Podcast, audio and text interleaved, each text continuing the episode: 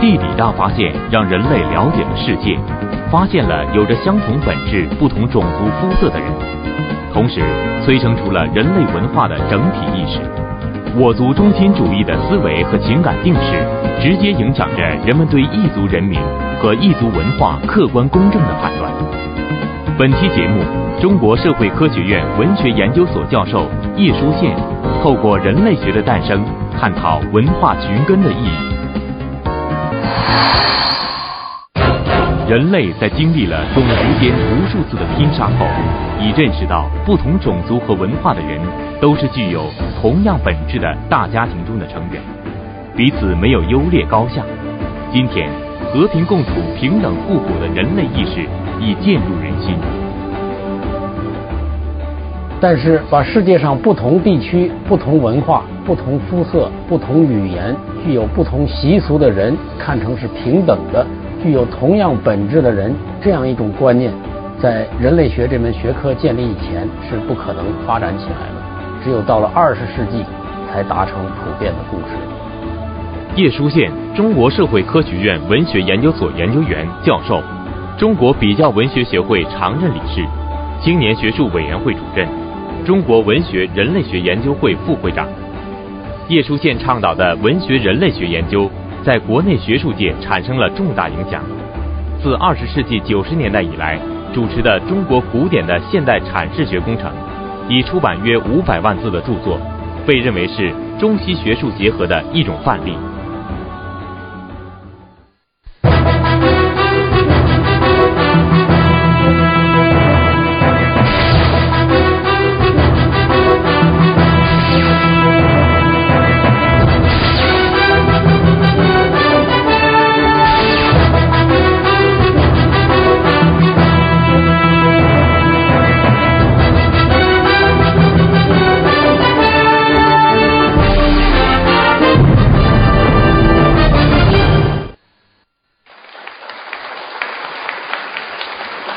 大家下午好，我今天要讲的讲题是人类学与文化寻根。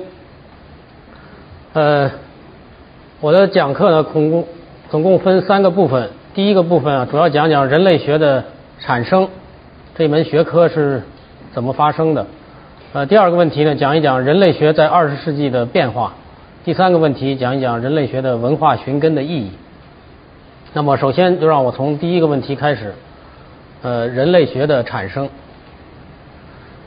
如果用一句非常简略的话来概括什么是人类学，那么美国的人类学家有一个定义：人类学是人的科学。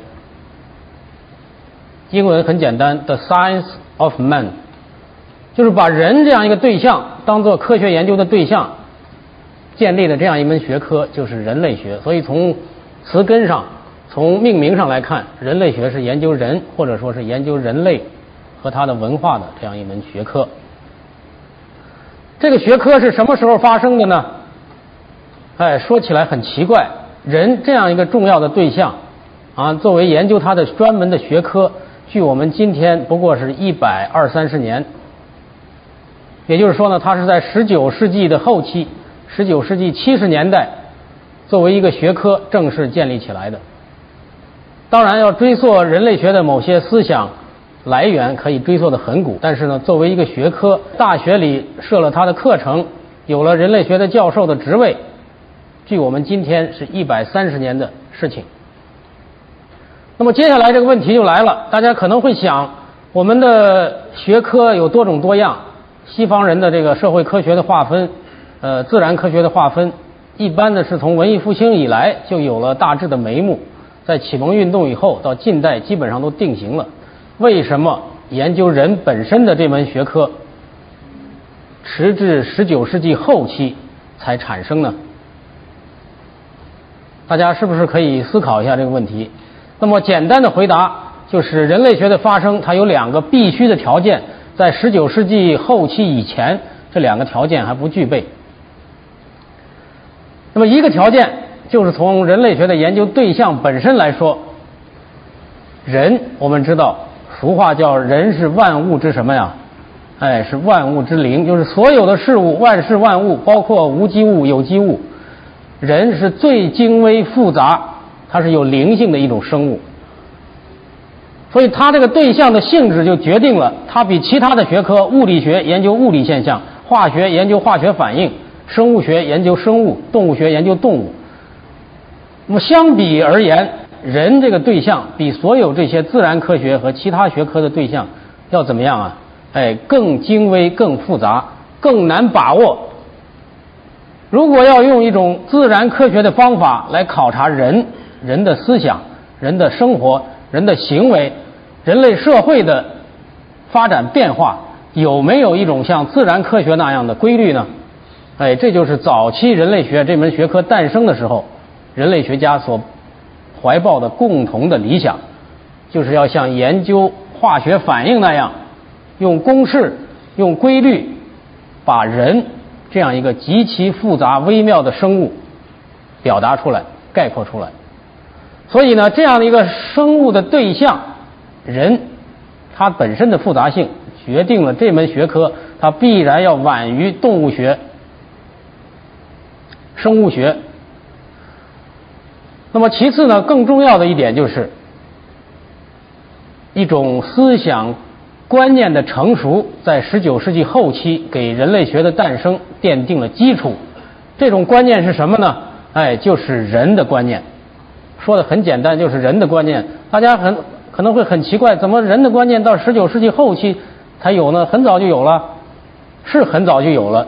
但是呢，把世界上不同的地区、不同的文化、不同的肤色、不同的种族、使用不同的语言、有着不同习俗的人看成是平等的、具有同样本质的人，这样的一种观念，我讲的是这样一种人类共通的观念。是到十九世纪中后期才逐渐的成熟起来的，在二十世纪才获得了进一步的发展。那么，在哥伦布发现美洲以后，世界呢主要在五大洲的各个角落发现了众多的所谓的原始人，就是他们的生活水平、生产技术水平没有达到西方欧洲的白人的那种高度，所以在白人的眼中，他们是二等的、劣等的。或者说是人性接近于兽性的，古代的中原就是中华文明发生的黄河流域这一带，他们用了一套汉字来编码周边地区的人民，怎么叫的呢？哎，我们大家都知道，东南西北都有四个称呼，东边的叫夷，西边的叫什么？哎，西戎、北狄、南蛮。那么这四个字，大家下去自己画一画，写一写。虽然是简化汉字，但是多少还能看出意思来。什么意思呢？就是处在中原的人认为他们的农业文明是高等的，代表的人类的正宗的进步的高峰的。那么周边这些呢，生产相对落后一些的，生产手段不发达的，在他们看来，或者是半人半兽，或者干脆就是非人。所以你看看这些字的偏旁，不是从犬旁，就是从什么？就是从虫字旁，就是说在造字的时候，使用这些字来命名这些周边的人的时候，就认为他们的这个人呢，和我们中原的汉族人是不一样的，和我们大中华的中央是不一样的，是低我们一等的。这样的一种观念反映在这个造字者的心目中，实际上也反映在整个历史过程之中。当我们不加区分的使用这些词语的时候，那么今天的人类学把他们都看成是一些带有强烈的。种族歧视、自我中心的这样一些术语，你比如说“东夷”的这个“夷”字，简化字也很清楚，就是一个人身上有一个什么？哎，就是人身上挎了一个大弓箭，什么意思呢？哎，住在中央中原的这些人认为我们是种粮食的，我们是高度发达的，代表国家的；东边的那些人呢，他们好像没有农业，身上挎了一个箭，见了兔子打几只野兔。天上弄几只鸟，以这样的方式为生，在他们看来是生产落后、原始低下，所以这个彝人就很形象的啊，把原始的这个狩猎生活、采集生活看成是低我们一等的。虽然人类学成立以来，在整个二十世纪，对促进人类平等的这个概念、这样一种观念呀，起到了非常重大的推动作用，但是呢，这个种族主义或者说我族自我中心主义，它是根深蒂固的，它有的时候不知不觉地潜伏在我们情感和意识之中，在我们考察问题，特别是考察不同文化的问题的时候，它就要流露出来，就要流露出来。这也就是我们讲的，为什么人类学这门学科呀，它不可能很早就发生，因为它人，地球上所有的人具有共同的本质这一点，以前是认识不到。人类学建立以后，给人的一个新的定义，就叫做人是文化动物。这也就是这一个词啊，听起来好像是古已有之的，但是呢，作为一个科学的术语，作为一个科学的或者学科的一个术语。它是一百多年以来的事情，呃，我们今天所讲的文化这个文化那个，大家都觉得文化是一个非常泛、非常宽的词，实际上它的奠定它的学术意义的就是人类学这门学科。人类学在产生的时候被划成两个主要的部分，一个部分叫做体质人类学，体质人类学主要是研究人的身体的构造、肤色。骨骼、面目、血型，所以说呢，它是按照自然科学的方法，或者说是用生物学的方法来研究人的，我们把它叫做体质人类学。那么另外一个重要的部分呢，叫做文化人类学，或者叫做社会人类学，也有的把两者联系起来叫做社会文化人类学。一般而言，在欧洲和英国比较侧重于用社会人类学。在美北美、美国和加拿大比较侧重于用文化人类学。实际上讲到这两个概念的时候，大家应应该知道是同义词，只不过是侧重上略有不同罢了。那么在十九世纪的后期，为人类学这门学科奠定基础的一部著作是英国人类学家爱德华泰勒的《原始文化》。这部书已经有了中译本。上海人民出呃上海文艺出版社出版的《原始文化》这部书呢，呃是第一次对文化这个概念下了定义，什么是文化？同时呢，又对人类学这门学科所研究的范围对象做了一个清楚的说明。所以这部书被看作是人类学这门学科诞生的标志。它的第一次发表一八七一年。那么比他稍后在美国。著名的人类学家亨利·摩尔根发表了另一本书，叫做《古代社会》的这部书呢，我们也有了中译本，收在商务印书馆汉译世界名著丛书里边。它是上下册，这套书呢黄皮的是历史，历史一类。实际上这个书是标准的人类学著作，因为当时不好归类，就把它归到历史社会、历史这一类去了。这个古代社会也好，原始文化也好，一个被看作是欧洲的人类学之父。一个是看作美洲的人类学之父，那么他们两个如果要寻找一个共同点的话，那么就是今天的人类学家统统的把他们称作是古典进化论派的人类学。什么意思呢？哎，就是自从达尔文以来，在十九世纪中后期弥漫整个知识界的是达尔文的进化论的思想，人是从动物演化而来的，那么动物是从低级的。简单的向高级的、复杂的，一步一步、一个阶段一个阶段演化而来的，这就是所谓进化论的模式。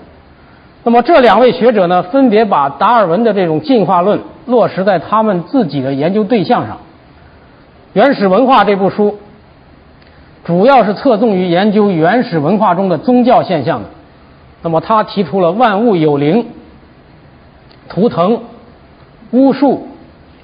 这样一些原始宗教现象，然后按照进化的序列把它们排起来，认为是前科学时代科学还没有到来的时代进化早期的人类精神文化的现象。那么，《古代社会》这本书，它的侧重点在研究社会结构，特别是社会的基础单位——婚姻和家庭。所以呢，他对人类社会也做出了一个进化论模式的阶段划分。简单的说，就是。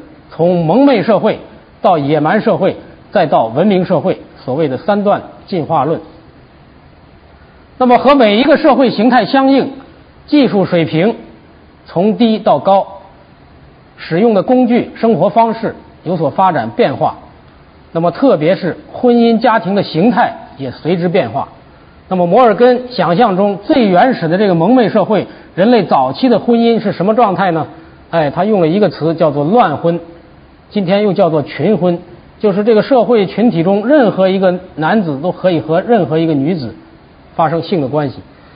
那么这样的一种假说，在我们过去所接受的啊历史的教育之中，社会发展演变的教育之中，都是被当作科学定理的。但是呢，在二十世纪的人类学发展中，这样一些进化论的模式被基本上否定了，因为迄今为止还没有发现哪一个原始社会，不管是生产生活水平多么低下，没有一个社会是实行乱婚的。所以呢，这个人类学家早期的这些研究啊，带有很大的什么呢？假想的成分。因为达尔文告诉我们，事物的进化是从简单到高级。那么我们今天已经进入到一夫一妻制这样一个高级形态了。要想寻找最原始那个阶段，怎么办呢？没有活的化石，没有更多的文字的证据，靠什么呢？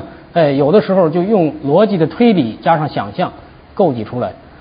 所以呢，今天来看，人们把这些早期人类学家的观点叫做古典进化论，意思就是说呢，它作为一种学说，只能代表他那个时代的知识水平。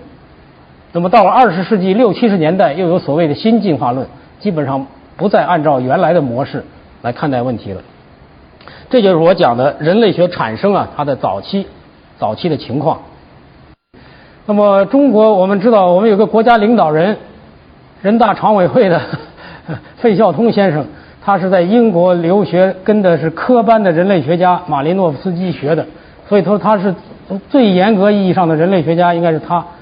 但是呢，他在北京大学没有系，但是他有一个社会学人类学研究所。他呢，希望把从西方学来的这些知识应应用到中国的乡村社会的研究中去。这个是代表着呃中国人类学研究的一个方向。那么除此之外呢，呃，我们从事文史哲传统文化研究的这个学者们也有一种想法，就是把人类学这种广阔的视野、全球性的这种关照。反过头来认识我们自己的民族文化有没有帮助呢？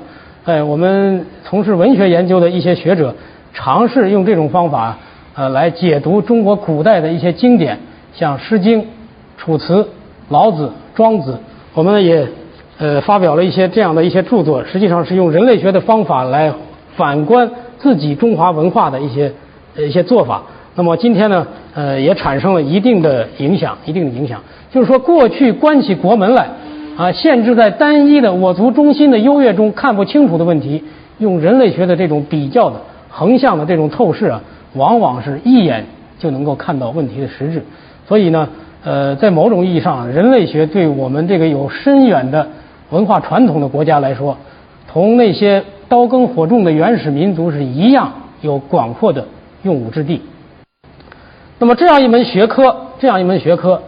在西方的人文社会科学的整个的格局中，相对来说是比较晚出的，晚出的。但是呢，它在二十世纪却获得了突飞猛进的发展。那么，这就是我们要说的人类学呀，它为什么有这么样大的学科渗透力和思想的穿透力？关键就在于文化这个概念。那么，现在我们再回到文化这个概念，简单的说两句，文化。用来定义人的本质，人是文化动物。他把历史上西方思想史上已有的各种关于人的定义，不敢说是完全推翻了，至少是取代了，取代了。比如说，历史上最常见的人是政治动物，人是社会动物，人是理性动物，人是能够使用工具的动物等等。关于人啊和其他生物的区别，思想家们一代又一代。提出了很多定义，但是在人类学家的这个广阔的眼光中看来，这些定义是有缺陷、不完整的。比如说，人是社会动物，社会是什么呢？社会是由社会组织，有上层、有下层，有劳动分工，有阶层。那么，过去人对动物的了解比较少，看起来好像动物没有社会组织。但是二十世纪的生物学，特别是跨学科的社会生物学。发现许许多多的动物都是社会动物。就拿最简单的，我们每一个人从小都观察过的这个蚂蚁来说，有没有社会啊？你看看那蚂蚁窝里，哎，有一些是专门出来劳动觅食的，有一些兵蚁是用来打仗的，那么还有一些蚂蚁王是坐在那里啊，既不劳动又不打仗，吃的最大最肥胖的，这不是也是有一个社会分工、社会组织吗？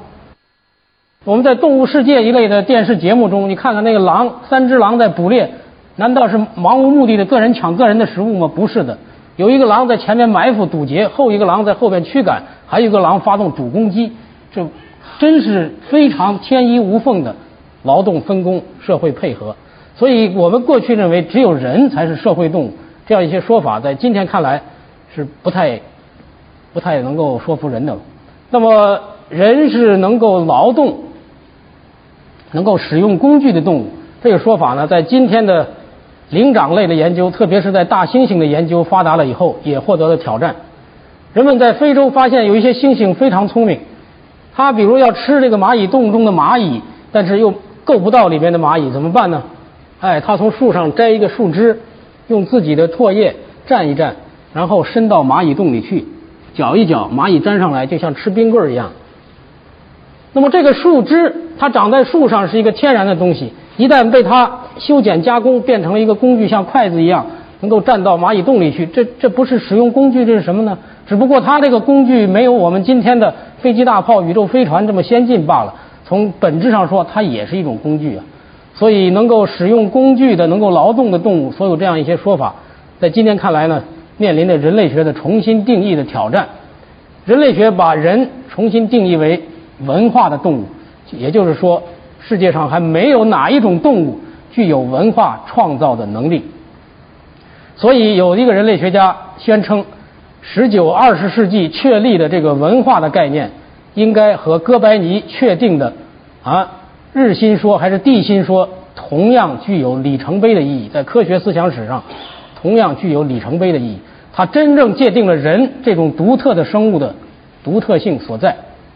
当然，这个还有一些其他的争议，我们在这里就不做过多的追溯了。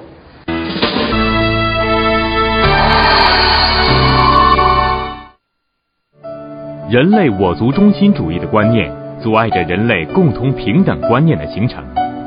不同时期的人类学家在对世界文化的发展道路进行着种种反思。人口的膨胀、资源的破坏、战争的升级等等，这些社会问题。都是人类学所关注的。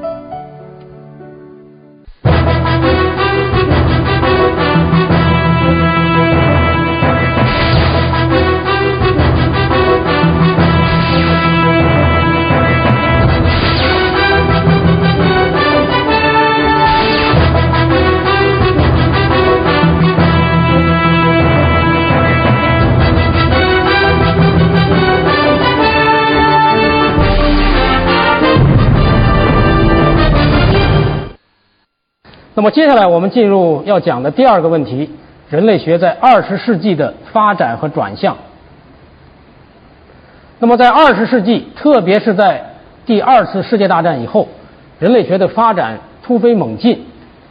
主要的进展就是它改变了早期人类学的这个学科的方向。刚才我们讲人类学的早期定义是人的科学，那么到了二十世纪的后期。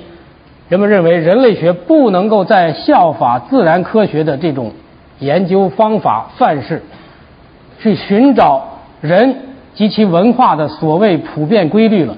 因为这个规律不能说是没有，但是目前的这个智力水平、知识水平还远远的把握不住，远远的把握不住。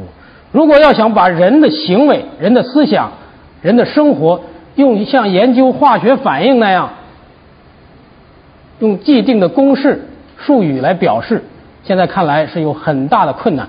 也就是说呢，后期的人类学家认为啊，人类学不能够再模仿自然科学的方向了，它应该转换一个方向。什么方向呢？哎，就像更加具有人文的、美学的，或者说是解释学的方向。这也就是在二十世纪六七十年代诞生的，叫做解释学派的人类学。那么，解释学派的人类学认为啊，文化这个定义，过去文化可以被看作是一个科学研究的对象，现在呢，把它看作是一个解释的对象。什么意思呢？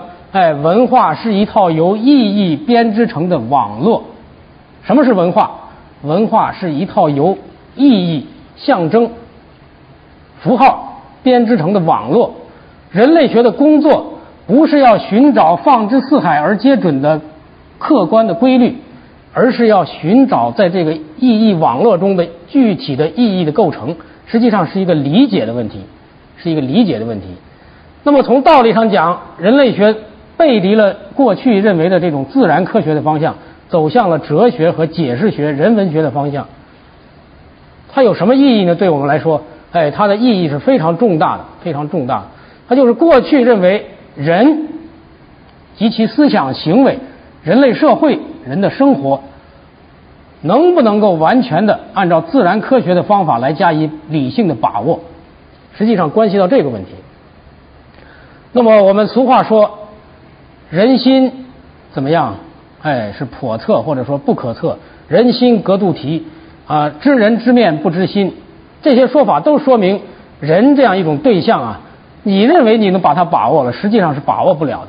它是处在变化之中的，它是处在人和环境、人和人之间的关系的互动之中的。你自以为能够把握住它的规律，但是很可能是靠不住的。它明天或者说是明年或者十年后就发生了重要的变化。所以这样的一种复杂的对象，呃，不能够简单的套用自然科学的方法啊去加以规律化的理解，而应该用解释学的方法。真正的深入到人的生活，深入到人的社会中去，设身处地的加以理解。那么我讲的这个解释人类学这一学派代表人物是一个美国人类学家，叫做吉尔兹，也有的翻译成格尔兹。那么这个人物呢，他是常年呢在摩洛哥、在印度尼西亚的巴厘岛做田野作业。那么顺便说一下，田野作业。这是人类学这门学科区别于其他的人文社会科学的一个主要的方法。也就是说呢，你作为一个人类学的学者，你不能够研究发达的你自己高科技社会中的文化。过去呢是不这样的，是必须研究一个啊边远的文化、语言、风俗差异极大的一个异民族。所以这样一种田野作业，它的要求是很高的，要求这个人类学家必须到。当地去学习当地的语言和当地人生活在一起，从这个社会的内部去理解这种文化。所以通过这样一种田野作业的方式啊，许多人类学家发现，用西方社会科学的这一套规范术语概念来描述所谓的原始社会，往往怎么样啊？哎，往往描述出来、表达出来，这个原始社会就不存在了。为什么呢？哎，它的原汁原味的东西。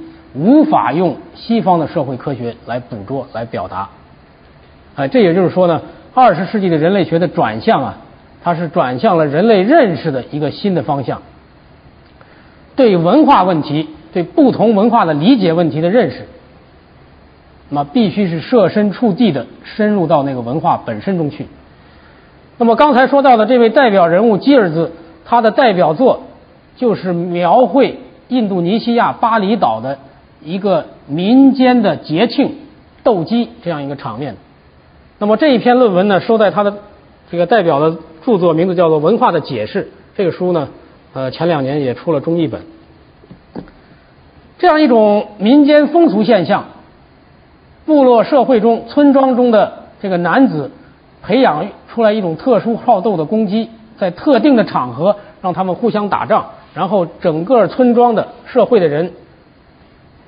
全部出来观看、参加这样一种全民性的庆典，这样一种活动，在我们今天看来，就好像是一种民俗，是一种旅游开发价值很大的，能够很能吸引外来游客的这样一种啊娱乐活动。但是呢，这个人类学家通过他的描述告诉我们，斗鸡在巴厘岛绝不仅仅是那么简单的事情，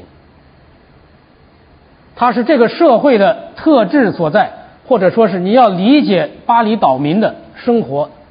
他们生活、思想、行为的方式，斗鸡是一个最好的窗口。为什么是这样的呢？哎，因为你如果是仅仅从外在的，从一个观光旅游游客的眼光去看，那就是热闹一下，一个鸡斗败了，一个鸡斗胜了，如此而已。但是呢，你如果要真正的设身处地的进入到巴厘岛村民的社会中去，你会发现，你的脉搏、你的血液随着这个斗鸡的场面一起奔涌而跳动。在这个时候，你才发现，它是这个社会重新整合的一个最好的契机。那么，包括这个社会中的政治权力的划分，男人男与男人之间社会地位高下的判别。男性英雄气概的这种表现，都是在代表人物的这个鸡，在他们的这场表演之中要决出胜负的。那么与此同时，整个社会的结构、价值观念、英雄理想，通过斗鸡得到淋漓尽致的表现。所以他呢，作为一个人类学家，他深入到这个村庄中去，经过长久的生活和观察，从内部发现，这个斗鸡是巴黎岛民。文化社会的一种意义编码表达方式，这个外人是看不懂的，根本看不懂。用西方人的这种眼光，只能是猎奇；用外来者的眼光，只是好玩。那么这样一来呢，他所提出的这样一个现象，用一个词来命名，叫做地方性的知识。地方性的知识什么意思呢？哎，过去认为知识就是写在词典里面，在大学里、中学里传授的，百科全书里定义的，这是标准的知识。但是在这样一些知识的面前呢，形形色色的地方的知识是没有地位的，是是不算知识的，在某种意义上是下里巴人的东西，是不能够算知识。那么，在吉尔兹提出了这个解释人类学的方向以后，他认为。文化，你如果不去用设身处地的内部理解的方式，你是无法真正把握住一个文化的精髓的。那么表面上的东西，表面上的东西是容易把握的。那么真正的文化，代表这个文化内核的东西，往往是最难体会到，最难为其他文化的人体会到。那么这样一种难点，那么必须用长期的田野作业的方式去加以克服。有一个美国人类学家，他是一个博士生，到菲律宾的这个热带丛林民族中去做田野作业、做调查。主要调查是什么呢？调查菲律宾这个哈努诺族热带丛林民族啊，有一个名字叫哈努诺族。这一族人他们和这个自然植物世界之间的关系。结果调查的结果用英文发表了以后，引起了轩然大波。为什么呢？哎，这个被看来是没有衣服穿。刀耕火种的原始民族，他们对自然植物的分类达到了一千八百多种，而西方社会科学、自然科学、西方的植物学对植物的分类是一千三百种，相比之下差了五百种，差了五百种。这么在哈努诺人的语言之中，对植物的各个不同的部位，树根呐、树干呐、树叶、树茎啊，达到了一百。到二百种之多，比我们汉语中的要多几十倍，比英语、比德语同样的，就是对植物观察的如此细致，如此细致入微，对植物种类的划分，比西方人的要精确的五百多种。那么相比之下，究竟哪一个是科学，哪一个是不科学呢？哎，过去如果我们就按照西方的自然科学来教，按照它的植物学分类，如果交给菲律宾的热带丛林民族，让他们来看待他们的植物的话，那么究竟是能够帮助他们认识事物呢，还是遮蔽了他们贴近现实世界的眼界呢？哎，这个答案是不言不言自明的。所以这样的一些调查，把所谓的地方性知识，它不是放之四海而皆准的，但是呢，它是在彼时彼地特殊有效的这样一种知识，算不算人类知识？算不算人类科学中的一个方面？所以这样的问题是带有根本根本性质的。这也就是我们下面要讲的：为什么人类学的出现以后，在二十世纪的思想界出现了普遍的文化寻根这样一种思潮？那么接下来呢，我们就要对我们在社会生活中司空见惯的一种现象，用人类学的方法加以分析。这就是文化寻根的现象。那么文化寻根是什么意思呢？文化寻根，顾名思义，就是二十世纪的人类对自己的文化的由来发展道路进行彻底的反思，彻底的反思。这个道路究竟走的合理不合理？前途究竟是光明的还是暗淡的？那么，在十九世纪进化论盛行的时候，特别是启蒙主义思想把人类的自由、平等、博爱作为社会进步的永恒理想的时候，人们都坚信文化的道路是不以人的意志为转移的，它向着美妙的理想的方向在进发。所以我们今天所做的一切，也可能是贡献，也可能是牺牲，但是未来毕竟是美好的，人类社会必然要向啊这样一个光明的前景进发。但是二十世纪的现实打破了人类的美梦。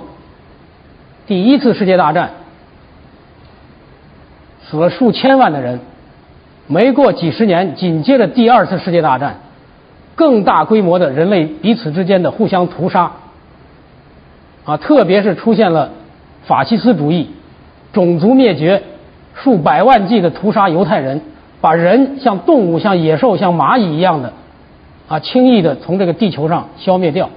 这样的一种做法，彻底的打破了启蒙主义所树立的那个人类自由、平等、博爱的美好的理想。那么，人类学家的知识在这个反思的过程中提供了非常有力的帮助。人类学家基本上现在达成一致的，就认为人区别于灵长动物，区别于猩猩，是从大约三百万年以前非洲的峡谷走出来的，也就是从那里最早的猩猩变成了最早的猿人，开始了直立行走，也就是我们今天说的两足动物，开始了制造石器、狩猎、采集的生活。在这三百万年的发展过程之中。我们今天所处的所谓的文明社会，就是有文字记载的社会，多少年呢？五千年，五千比三百万，这个概率大家自己算一算，是不成比例的。我们生活在这个五千年的社会之中，我们把我们五千年以来的这些价值观念当做是合法的、合理的、天经地义的，实际上，人类学家告诉我们，这是值得打上问号的。因为它五千年，它毕竟对于三百万年来说是一个太新生的新生事物。那么，如果把五千年的文明史再缩小一下，人类进入工业革命，也就是我们今天所说的高科技的社会、现代性的社会，多少年呢？哎，三百多年，三百多年，比五千年再比三百万年，我们今天信以为真的，认为是绝对正确的这种价值观念，人为了最大的利润。去生产、去生活，这样的一种观念，它是非常新、非常新的。我们只不过是生活在其中，觉得它很合理。但是人类学它帮助我们用这种长焦距的视野来看我们人类的行为，它有些行为是很偶然的。在五千年以前，人类进入文明以前，今天的地球上只生存了多少人呢？两千多万人，也就是比今天的北京市的人口多一点。北京市加上外来人口一千四到一千五百万。这就是五千年以前没有建立文明的时候，整个地球五大洲所有人类成员的总数。而今天的地球上已经多少人呢？已经有六十亿人了。光我们中国号称人口之首，十三亿之多。那么在这样的一种条件下，自然的状况没有变化，自然的资源可能够供养的人口的总数，资源的能量没有变化，而人类的变化是如此的惊人。所以呢，人类学家提出的这个所谓的文化寻根，实际上呢，它是把过去被我们看不起的、认为是原始、落后、野蛮的这样一种生存方式重新加以关照。所以，解决最根本的社会问题，那么实际上跟人与环境、人与自然的问题是联系在一起的，是联系的是不可分割的。所以呢，人口的少，自然资源的丰富，而且呢，不要片面的。唯科学主义的发展技术手段，啊，以为技术就能解决人类的一切。实际上，技术确实大大的加深了人这种理性生物的能力，拓展了人战胜自然、征服万物的能力。但是反过来说，地球上今天数以千计的物种每天在灭绝，这是很可怕的，是很可怕的。因为人和各种生物、自然是一个。共生共存的息息相关的整体，并不是说所有的物种都灭完了，只有人还能够生活下去，这是不可能的。只不过是危机还没有啊到来，人们还没有意识到这一点。所以，人类学家提出的回返、回顾人类文明走来的这个道路，重新估价人的生活方式，它实际上代表了理性啊对人类社会的一种认识，对过去的那种盲目的乐观主义的一种否定，或者是一种怀疑和批判。那么，我呢今天因为时间关系，呃，对人类学与文化寻根的介绍啊，就讲到这里，谢谢大家。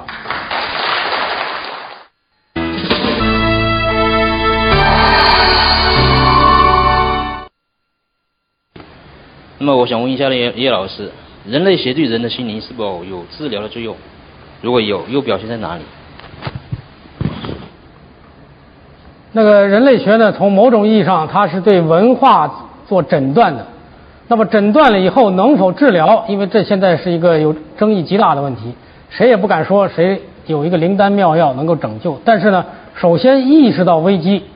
首先意识到危机，意识到人的现在的生存方式是数百万年以来非常短暂的这一瞬间所产生的，它具有一定的偶然性，甚至呢具有危险性。这本身是过去没有的，没有这门学科以前啊，人是意识到意识不到这一点的。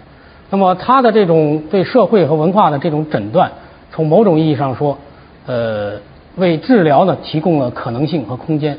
那么进一步的。治疗，这当然不是人类学或者甚至说不是知识分子和学者能够解决的，应该是由啊各国的首脑、政府，包括我们看到的在南非召开的这个地球峰会，探讨的就是第二次可持续发展的问题，实际上就是为了资源的有限和生产如何、技术如何进一步发展。这在十几年以前，在八十年代，我们闻所未闻什么可持续发展，对不对？从来没有这样的语汇。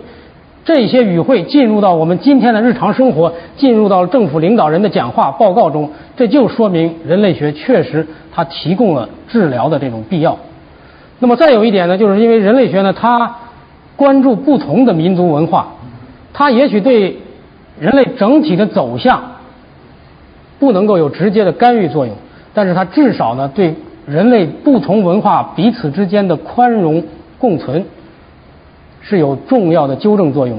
就我刚才所说的，每一个民族都把自己看成是优越的啊人的代表，其他的人是可以受自己教化或者是被自己消灭。这样的一种观念，实际上就是在二十世纪被人类学纠正了过来。